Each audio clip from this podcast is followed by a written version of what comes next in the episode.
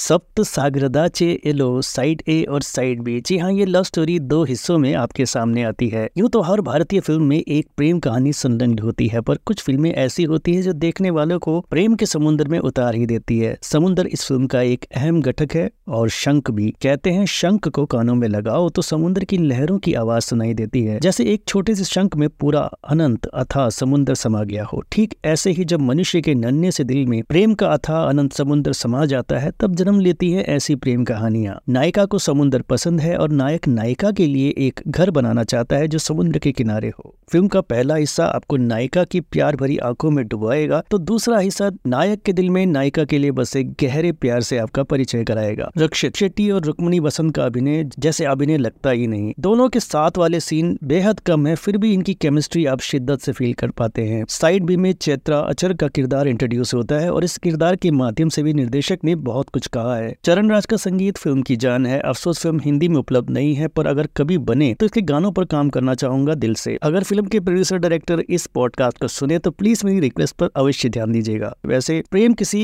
भाषा का मोहताज नहीं होता, तो आप भी प्रेम की इस गहन अनुभूति को किसी भी दक्षिण भारतीय भाषा में सबटाइटल के साथ Amazon Prime Video पर बैक टू बैक स्ट्रीम कर सकते हैं।